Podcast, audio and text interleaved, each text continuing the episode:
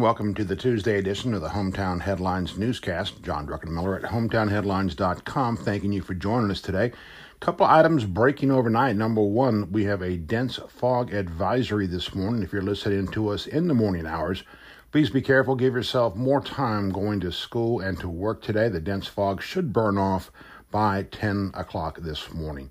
Also, we have updates from yesterday's fatal fire over in Scottsboro, Alabama. In that case, eight people have died, maybe as many as five in one family. Seven others were treated, mostly for hypothermia. Following a marina blaze. 35 boats destroyed. It could be several more days before victims are identified and the area is cleaned up. It remains closed to the public today. Georgia Supreme Court has upheld a Rome man's murder conviction. They did overturn, however, two counts of child cruelty that were tied to the case. Big sports surprise last night. Nick Hahn, who built the Coosa High volleyball team into a three-peat state champion, has left or is leaving the school. He'll be the head volleyball coach at Calhoun High next season. Health news today. This one's kind of troubling. We'll talk about this in the upcoming rant. The state will not release details on those tested for coronavirus but will confirm any cases that might be found in Georgia. We find that troubling, as folks should know how many are being tested here in the state. Also, health news today again, we have signs and photos of American Heart Month, which starts February 1st. It's already some signs across northwest Georgia. We have a partial list of events and a couple photographs already for how we're going to celebrate Heart Month in northwest Georgia. Education today, more honors for Floyd County 4-Hers for, quote, positive public speaking, end quote. In Buzz today, Armuchee High School has an update on February 6th about its SPLOST projects.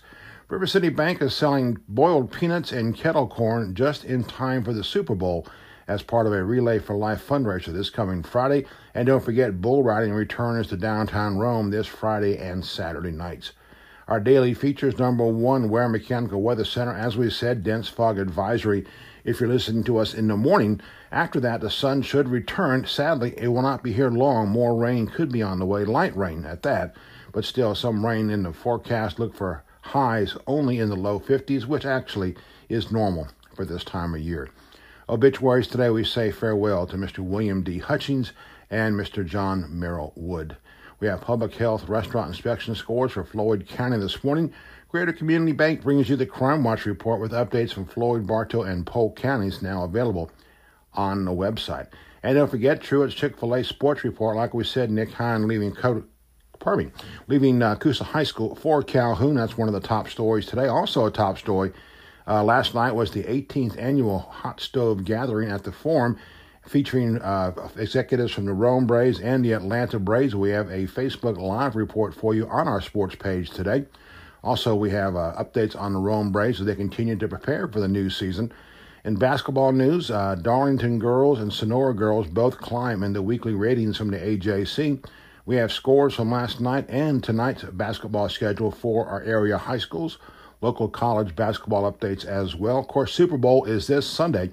Chiefs versus 49ers, 6:30 p.m. on Sunday. That'll be broadcast on Fox. Also, community sports news today. Tickets remain on sale for the 2020 Hall of Fame banquet that is set for Monday, February 10th at the Forum.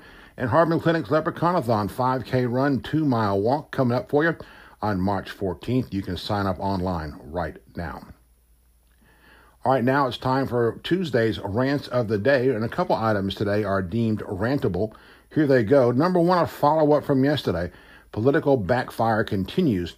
That smear attempt on Sheriff Tim Burkhalter in retaliation for his endorsement of U.S. House hopeful Dr. John Cowan indeed has backfired. We're hearing about comments from neighboring law enforcement agencies in the congressional district, and apparently some out of town media is now sniffing around asking some questions as well. Monday's rant on the attack also was the most listened to report we have done to date on this newscast. That's not bragging, that shows you just how upset people are about it. Consider this another example of panic politics gone wrong.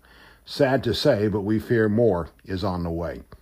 Number two, just the facts, please. A troubling note from the Georgia Department of Public Health. The agency announced Monday it will only report confirmed cases of coronavirus discovered in Georgia, if any, we should note, and not the number of people tested. With public concern already elevated, the state should be providing more details, not fewer. It reminds us of a few years ago when public health quit telling the public where fatal flu cases were being reported, that is, which counties. If you want to increase the number of folks getting flu shots, let them know that a neighbor has died from the flu. Where's the transparency in all this? Number three, that's a spike.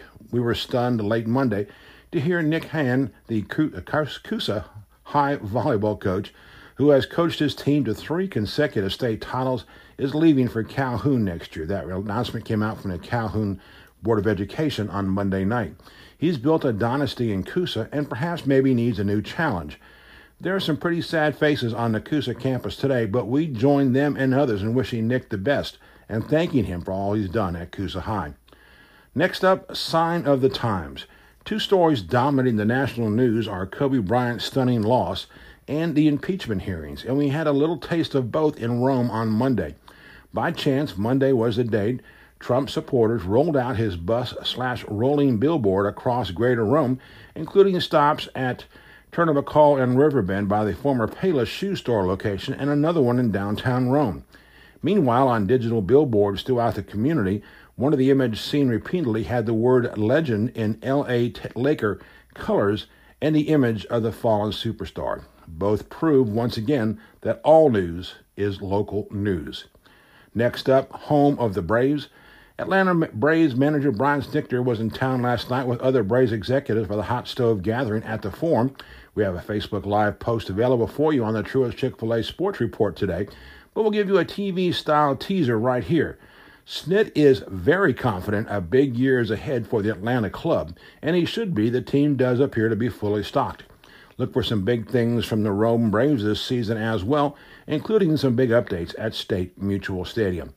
And finally, today, Sweet 16 or News Not Schmooze. As we conclude with a personal note, here it goes. 16 years ago today, webmaster David W. Hall III hit the magic buttons to launch Hometown Headlines, the website.